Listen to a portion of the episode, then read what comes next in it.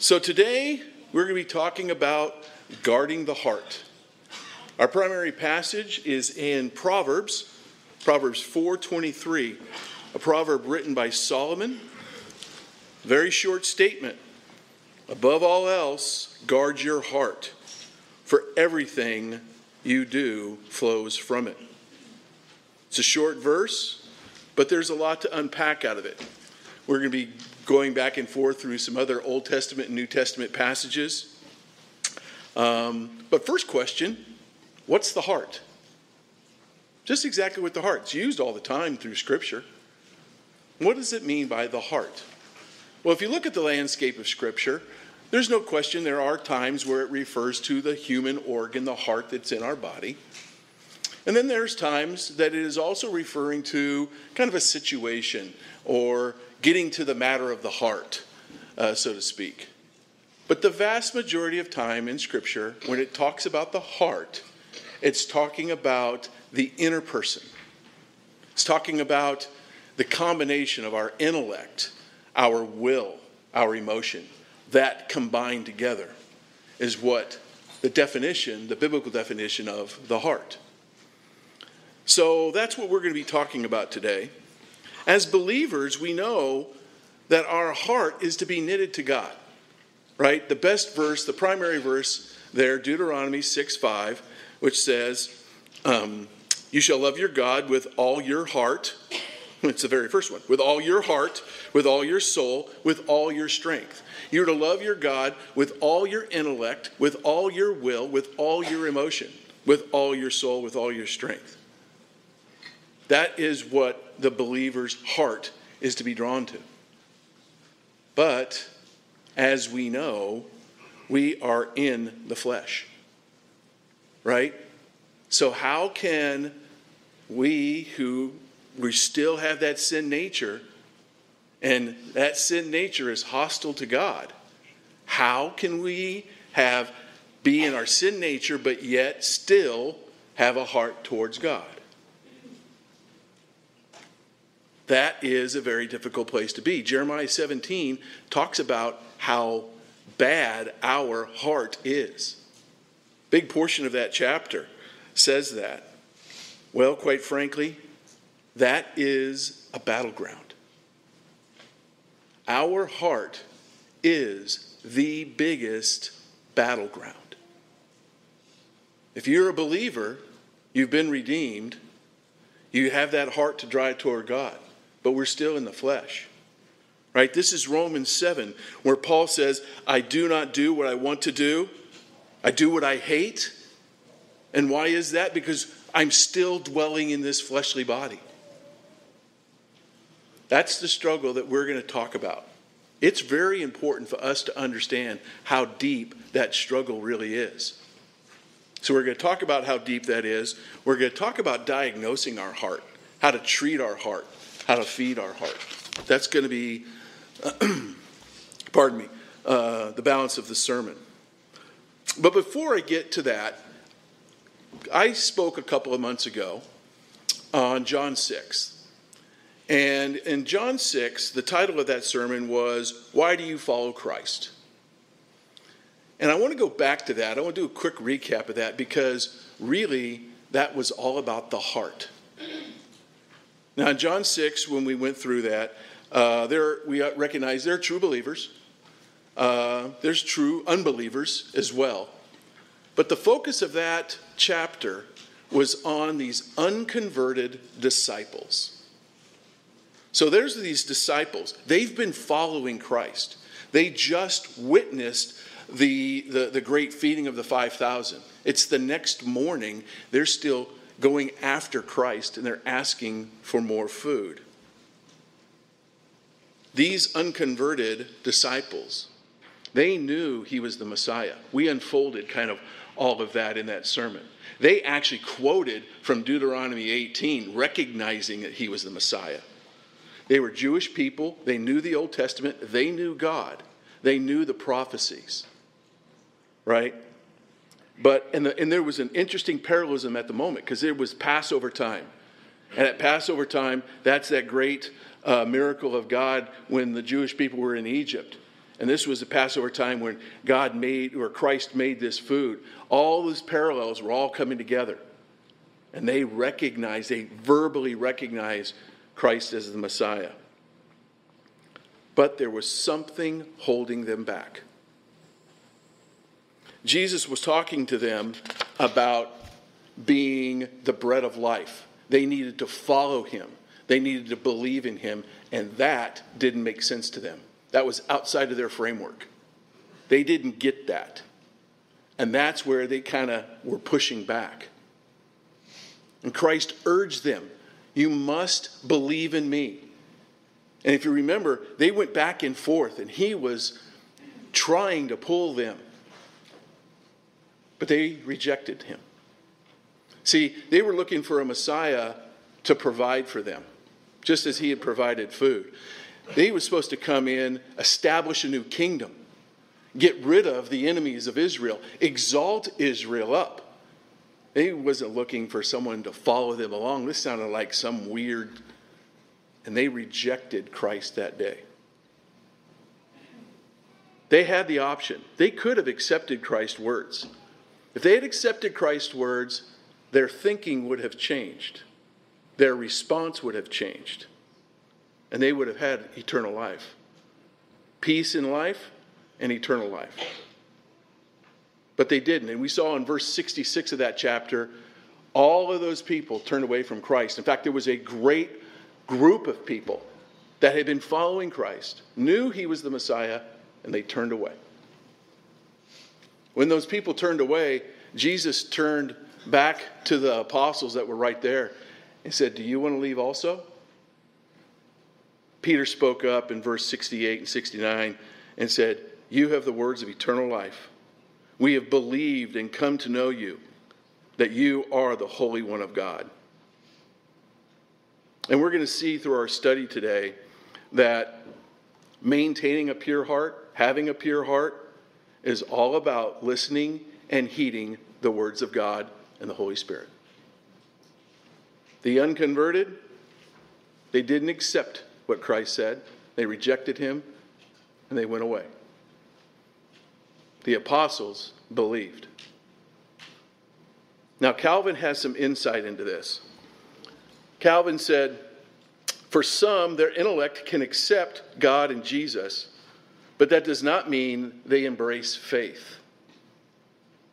It's interesting. But actually, if you think about it, We've known people like that. We've had interactions people like I know you have, and I know, I know I have, and I know some of you have, right? Where they say, "Yeah, I, I believe there's a God, but I'm not really sure about that Bible." Or, "Yeah, I, I believe the Bible, but it was written by fallible men, and so I don't know if I believe everything in the Bible." They make statements like that, right? And we're going to see today that the only way of having that pure heart is embracing everything of God's Word and the Holy Spirit. These people who make those kinds of statements, it doesn't take long to kind of start digging, and you find that just like those people in John 6, there's a pushback. There's some point they deny the fullness of Christ, they deny that He is God, they have a problem with something in salvation, they have a problem with some other major theology, and they reject the words. We've witnessed to some of those people, we've talked with some of those people, even in our uh, evangelism around the neighborhoods. We have those kinds of conversations. And they reject what's being said. That rejection is seen by their actions, it's seen by their words, it's seen by what they do. And we need to understand, and that's the first point of today's sermon, is everything flows from the heart. That rejection flows from the heart. The disciples in John 6, that rejection flowed from the heart. The acceptance of the apostles flowed from the heart. Everything we do flows from the heart. So let's take a look at the text. It's short. Again, Proverbs 4 23. Above all else, guard your heart. ESV says, Watch over your heart with all vigilance. Okay, what, what does that mean? Well, I can remember when my kids were small, Saturday morning, they're kind of unplugged from the structure of the week. Robin's heading out the door to go shopping. Hey, I'm gone. Uh, you're watching over the kids, right?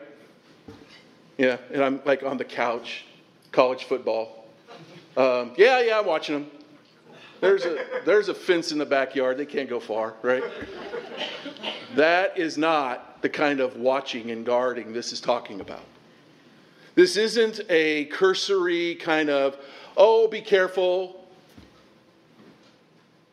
This is actually the word guard here and the emphasis of the words that come around it. You can't get much stronger.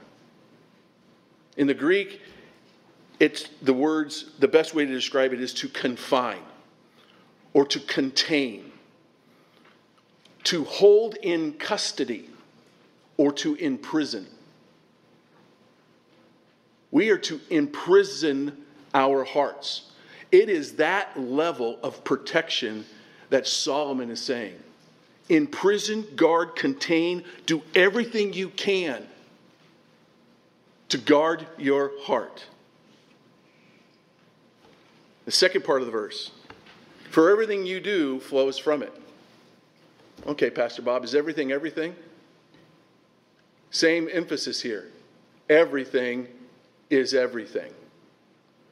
All encompassing, complete, full to the extreme.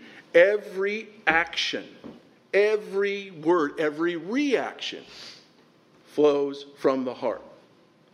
And Christ had two verses. He said twice, Peter read one of them. The things that come from the mouth, the things that come out of the mouth come from the heart. That was in the passage that Peter read. Luke 6:45, Christ said, "Out of the abundance of the heart, the mouth speaks." So I got a question. What are we guarding the heart from? Okay, we're guarding the heart. Here we are. I'm a prisoner guard. I'm a guard. I'm guarding it with all that intensity. What am I guarding it from? We're guarding it against our own selves. Pastor Bob, why do you say strange things like that when Pastor Cliff's out of town? I mean, did he does he know you're saying that? Yeah. And it's the perfect analogy to describe the heart struggle. We are born, reborn, we are regenerated. We have a heart that's supposed to be drawn to God, but just like Paul said, I do the things I don't want to do. I'm, I have that sin nature dwelling inside me. That's the struggle. We are to be guarding our heart, to be pulled to the Word of God, and at the same time, our biggest enemy is ourself. That's the struggle. And the important point here, get back to it, is that everything we do comes from our heart. That's very important to understand. It is a major dividing point between us as believers and the world. We as believers know that our heart needs to be guarded. That verse probably is not unfamiliar to most of you. The, the, the, the world does not believe that. The world believes that we need to let loose of our heart. That's authentic, right? Your true self is everything that's inside you. You shouldn't be suppressing that. You should be allowing that. You should be opening that. Right? That's what the world tells us.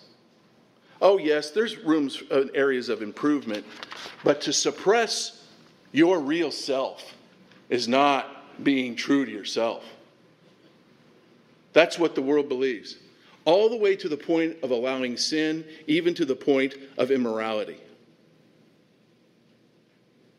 And be careful about trying to suppress someone else. That'll get you canceled. The psychological world has tried to embrace some of this. They don't buy in to the biblical description of the heart, you know, the emotions, the intellect, the will. They try to explain it another way. They call it the subconscious mind. I'm going to read one author. He says, This is the subconscious mind. It's a powerful part of your brain that carries out actions on autopilot. It delivers intuitive and instinctual information, predetermines how you will act in any given situation. The subconscious mind for most people is a total mystery. Yet science has proven that a large percentage of our feelings, thoughts, major life decisions are based on impulses arising from this strange realm. Right? This is not the heart, the biblical heart. This is a shadowy reflection of the biblical heart. This is not talking about how it's all connected and that we are supposed to be pulling and desiring and wanting to do the Lord's will, tied to the Lord's heart. This is a poor scientific explanation where they're trying to find out a way to explain it. Now, what's funny about this is not all of the psychological world even agree with this definition. Some add to it, some, some subtract from it. But the funniest thing I find is there's a huge debate about oh, do we try to change the heart? Do we try to, pardon me, change the subconscious mind?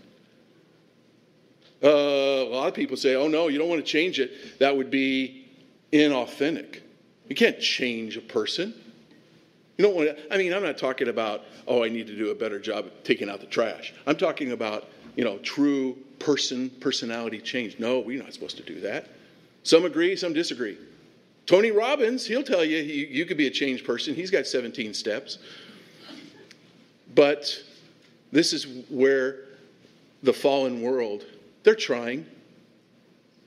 They're trying to understand, they're trying to explain, but very similar to the passage that Peter read, this is the blind leading the blind. Man, in his own wisdom, trying to figure out what God created.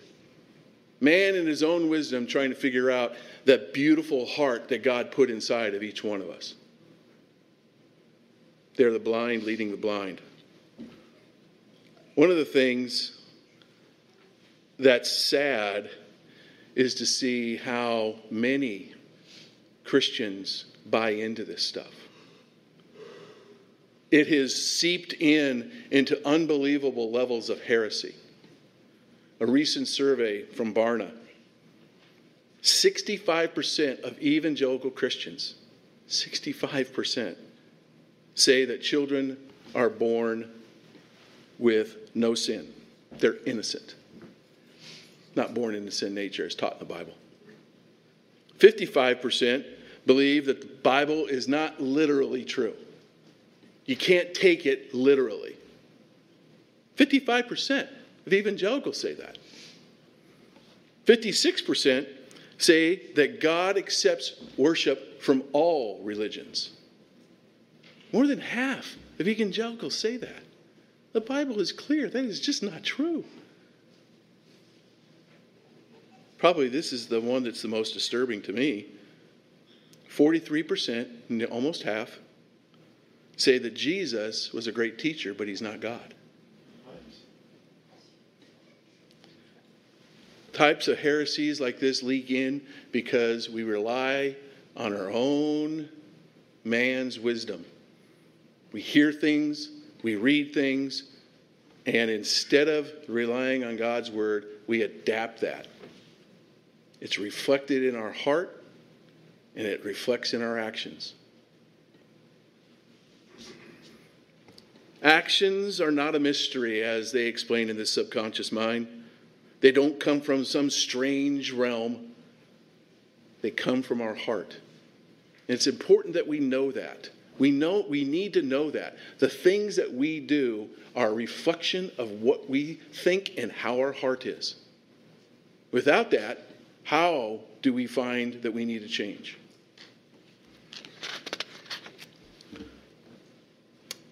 When we came to Christ, we were born again, we were regenerated. Right? Prior to the fall, man's heart was pure with the potential to sin. After the fall, he had an impure heart steeped in sin. As redeemed, he's cleansed, right? At the moment of salvation, you are cleansed, your heart is pure. But you are still wrapped with that sin nature. And you have a choice. Are you going to feed the guard or are you going to feed the prisoner? How you think, how you feed your heart will lead to where your heart goes and how you act. It's very, very simple. And this is why in Colossians and Ephesians, Paul keeps telling new Christians put on the new self, reject the old self, reject all of that. Put on your new self. And if you read those passages, it's talking about how you think and how you act. Reject the old, put on the new. There's a battle for our heart. That battle is very, very real. It goes on constantly. We were born in sin. When you became a believer and were redeemed, Satan lost the war. Right? But he still grapples for your heart. He tries to make you ineffective. He tries to get in, into your mind. He wants you to use your own reasoning and thinking. He does not want you to refer to the Bible. That battle is very, very real, and it goes on every day in your heart if not every hour. So, point one understand our words, our actions, our reactions come from the heart. So, how do you diagnose your heart? Well, the simple part is you look at your words and actions, right? But this is highly important. You can't look at your words and actions through your own mind. Remember Jeremiah? Jeremiah 17? The heart is more deceitful than anything else. It's desperately wicked. Who can understand it? That is your fleshly, sin natured self. If you are going to try to look at your actions, reactions, and words through your own mind, more than likely you'll think everything's okay. I mean, that's what happened with David, right? David's in his palace. He looks down. He sees a woman bathing. And we know what happens from there. Soon, he has Bathsheba in his bed. Soon after that, he's killing her husband. Sin begat sin begat sin. Nowhere. He did that for a year. One thing after another. Nowhere was David ever compelled from his own mind that he was doing anything wrong. If we rely on our own mind to look at our actions, we are going to fall. Where do we look? We look through the Bible. Search me, O God. The lens by which we have to look at our actions is through the Bible and the Holy Spirit. We can't look at it through our own minds. And when we determine and we see that, oh, yeah, I've got some wrongful actions, whether it's anger, sexual immorality, coveting, lying, stealing, could be the fact that you're just anxious. You're anxious about everything. You're fearful. Are you acting in fear? I do know people that struggle, heavily struggle with fear, inappropriately. The Bible says we are not supposed to be anxious. We're not supposed to be fearful. We do not let those things determine what we do. I know people that are worried and fear of death. Their actions are driven by that. They're worried about getting sick. They're worried about loss and they're worried about controlling something. That is wrong. And when you find out that whether it is an overt action or something like that in your mind, you have to confess. When we see biblically our actions are wrong, we need to turn to the Savior. And whether that is just a, a siloed event, something happened and you responded wrong, or if it's a jailbreak and the prisoner's out running around doing all kinds of stuff, like with David, and it's a cancer and there's sin everywhere, doesn't matter if it's a one thing or a lot of things. When we find that out, we fall on our knees and we pray for our heart to be cleansed. And that's exactly what David did in Psalm 51. Psalm 51, verses 10 through 12, captures the prayer that David had to God. Nathan came to David, challenged David. David could see that he had sinned greatly. It took that. It took a confrontation for David to see that. But once he was confronted and saw it, and saw it through God's eyes, he prayed this prayer Create in me a clean heart, O God. Renew a steadfast spirit in me. Renew my intellect. Renew my mind. Renew my spirit, my will. Do not cast me from your presence. Do not take me, do not take your Holy Spirit from me. Restore in me the joy of salvation. Restore my joy, my spiritual joy that I have walking with you. He was dead. You read that passage in Samuel about David. He was his whole life was falling apart. And he knows that. He sees that and he's praying, God, restore your salvation. Sustain within me a willing spirit. That emotion, that will, he's praying to God because it is gone. And that my friends, is the only way to cleanse our heart. When our actions are wrong, we see that through God's word. We have to pray to cleanse. And this is the only way to do it. Renew your heart, renew your mind, will, your emotion. Led by the flesh, it's hostile to God. If you're led by the flesh, you'll never see your uncleansed heart led by the Spirit brings peace. You know, many times, and I, I experienced this this week, temptation is right there, and you can feel it. And you're trying to decide am I going to feed the guard or am I going to feed the prisoner? And you know that you want to, but that there's this overwhelming flesh that's tempting you.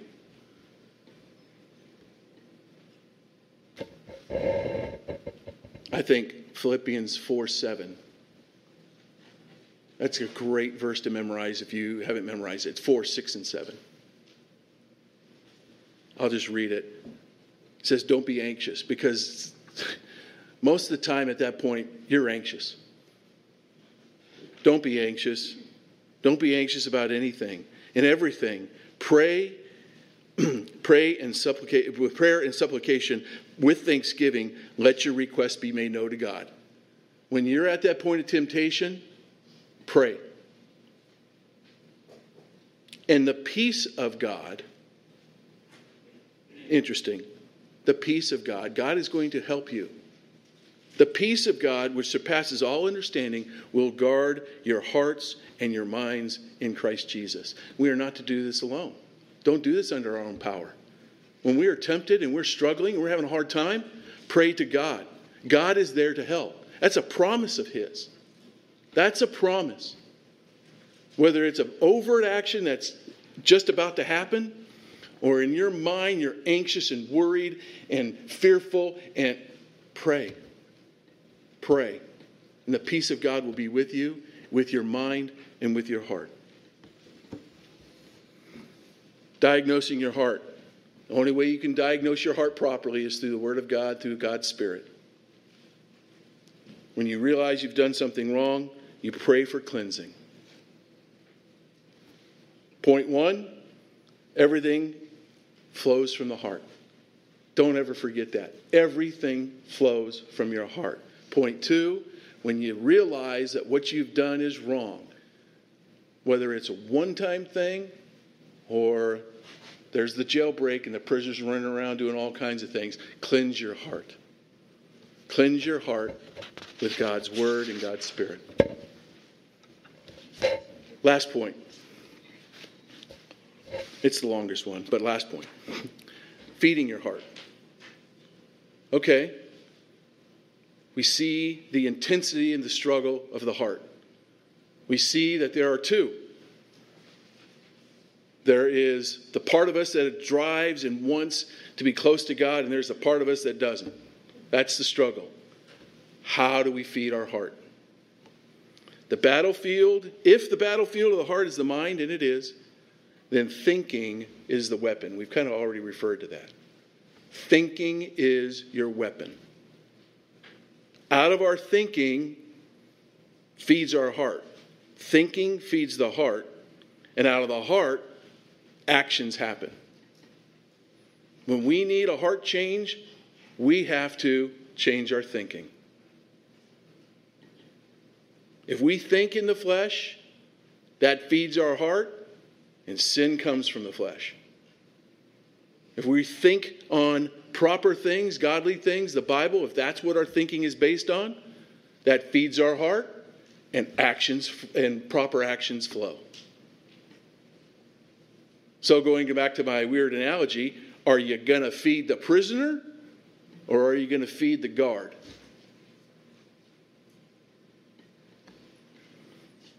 Paul captures this in 2 Corinthians 10 3 through 5.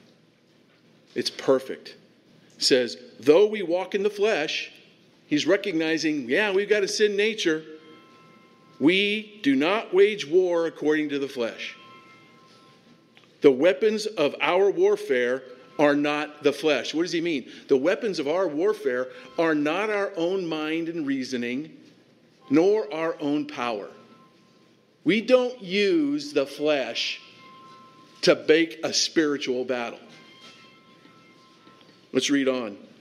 It says, But we have divine power to destroy strongholds. We destroy arguments and every lofty opinion raised up against the knowledge of God and take every thought captive obedient to Christ. Our weapon of warfare is God's word and God's spirit, not us. When you are at the point of feeding your mind, you cannot feed it with your own power. Feeding it with your own power is going to just create more of a problem. Now, what I'm referring to here is you've, decided, you, you've diagnosed your heart, you've done something wrong, and now you're trying to feed your heart. If you try to do that under your own power and your own wisdom, you're going to fail.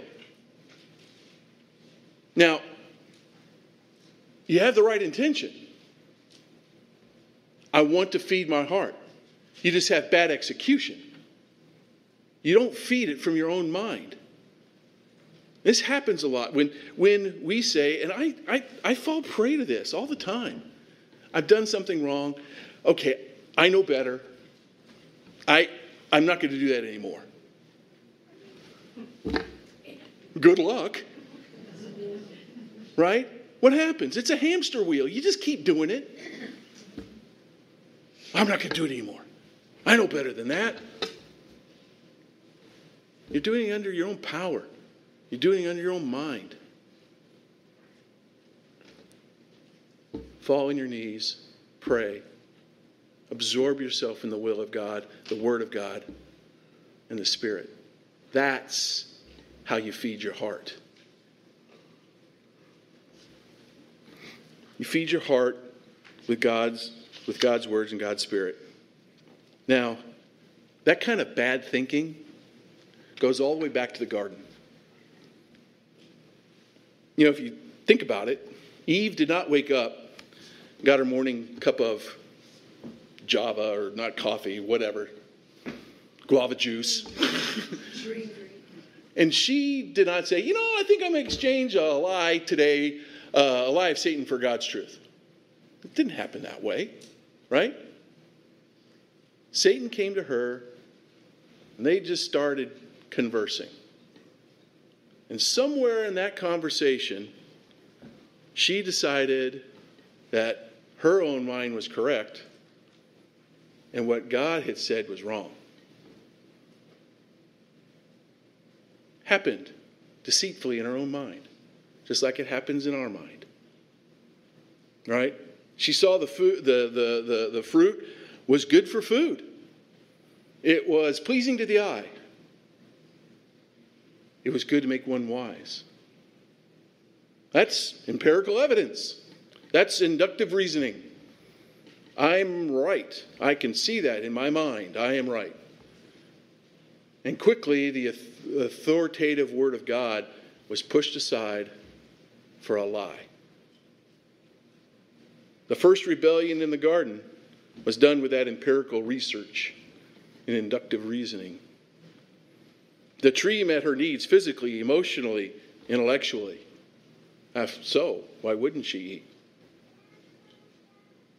And that's what happens in our mind. In the garden, Eve's mind, in Eve's mind, God was wrong. God's truth was wrong, and she could determine that with her own reasoning.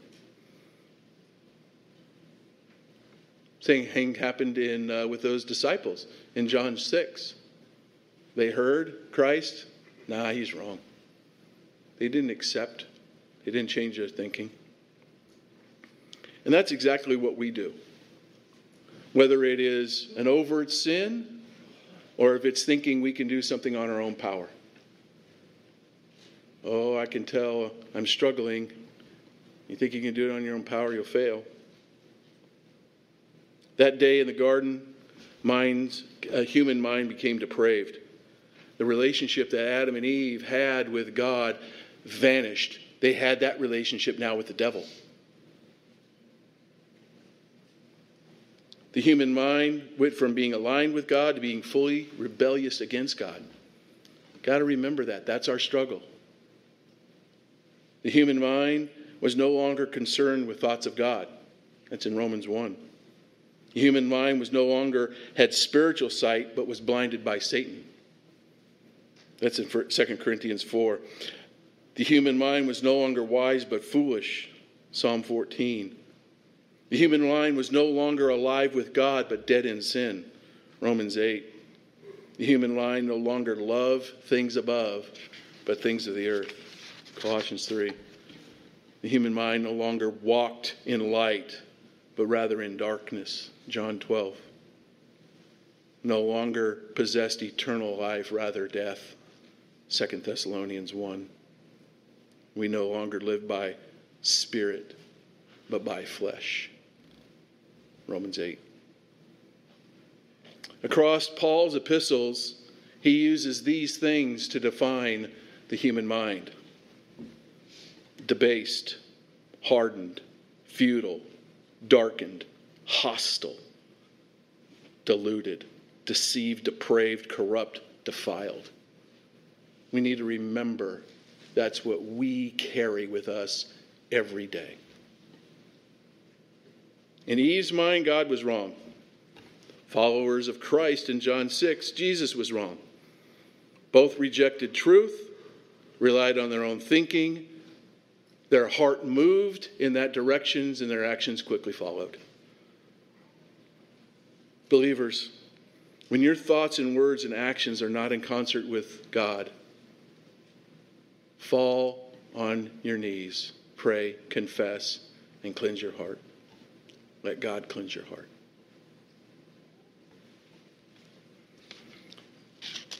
So, how do we battle Satan? How do we battle our own sin nature? Well, the model is Christ. Let's look at Christ's interaction with Satan in contrast to Eve's. Matthew 4, Christ has been without food for 40 days. If you've ever been on a long fast, it's more than just hungry. You're tired, and it doesn't matter how much sleep you get. Your body has no fuel. You are exhausted. And after 40 days, you're at the point of starvation. Your mind is in first gear. You can't get out of it. Your mind just moves so slowly.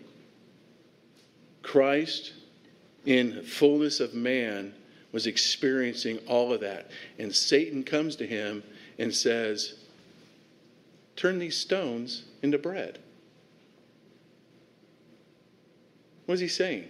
He's saying, Oh, yeah, I know God hasn't provided you with any food. You can turn these stones into bread. Take care of yourself. God's not taking care of you. You can provide, you can do it. Second temptation, this is really ironic. He takes Christ to the top of the temple and says, Jump off. And, and he uses scripture. Satan twisting at scripture again, twisting God's word, that God will take care of him. God won't let him die. Right? Tempting. And he does it at the top of a temple, God's house. He doesn't go to the top of a mountain. That's in the face of God. He's tempting him. The third temptation, he took him and he could see all the kingdoms of the world. Jesus, you don't have to die. You can become king right now. You can have all of these kingdoms. You don't have to do God's plan. I will give you all these kingdoms. Just worship me. One time, five minutes. Worship me. You get it all. You can subvert God's plan. All three. And if you're not familiar with Matthew 4 and that temptation, go there and read. All three of those temptations, Christ met with Scripture. He did not use his own reasoning. He didn't give uh, Satan a lecture. He quoted God's word. And that's how we need to meet the same problems. Feeding our mind, feeding our heart comes from God's word. And then out of it, our actions will follow. We choose how to think. Eve chose to think on a lie, think on her own reasoning. Christ chose the Word of God. So, conclusion. Believers, your mind is a battleground, and probably more than maybe you thought coming in today. Hopefully, we've illuminated that. Your mind is satanic in nature, it wants the flesh, and yet you are, you are a guard to guard your heart towards God. Understand the battle. How we think will feed our heart, which results in how we act. Feed your heart right. Guard your heart. It's a daily, if not hourly, battle. Our actions, when you see your actions are not right, they're not biblical, do not move on your own understanding. Rely on the Word of God, rely on His Spirit. That's where you go. That's what will change you. Your own mind will not. Proverbs, our text, 423, above all else, guard your heart, contain your heart, imprison your heart. Everything you do flows from it. Just a last piece of scripture 1 Peter 1. It's a great chapter about Christian living. And Peter here is being proactive. He says, Therefore, prepare your minds for action. Be sober minded. Understand this battle is here. Don't think you've got it made. Don't think that you're not going to be tempted. The battle is in your front yard, it is in your mind. Be prepared. You're a guard. You've got weapons divine weapons. You're prepared. You've got a manual. Be prepared. Be sober minded. Set your hope fully on the grace that will, that will excuse me. Set your hope fully on the grace that will be brought to you at the revelation of Christ. As obedient children, do not be conformed to the passions of the former ignorance. Don't let your will, your, your fleshly desires overcome you. It's very similar to what Paul is saying. But as he who called you is holy, you yourself should be holy. Watch your conduct. Great passage. Now, some of you here, if you're not a believer, this sermon might not have made a lot of sense. You might be like some of the disciples that follow Christ in John 6. You believe the Bible, um, you believe a number of things, but this whole heart stuff doesn't make a lot of sense to you. I would urge you to accept Christ, fall on your knees, confess. Jesus died for your sins. Jesus can cleanse your heart right now. You will have a pure heart in Him. You've heard the battleground that we have still in this life. But He will be there to help you, as we've seen. On the third day He rose, He defeated death. He died for you to pay the penalty for your wages of sin. He will glorify you, take you to heaven, and He will be with you as you battle here on earth.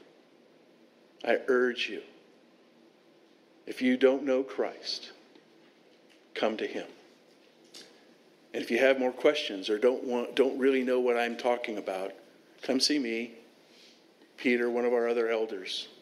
After service, we'd be happy to talk with you. Let's close in prayer.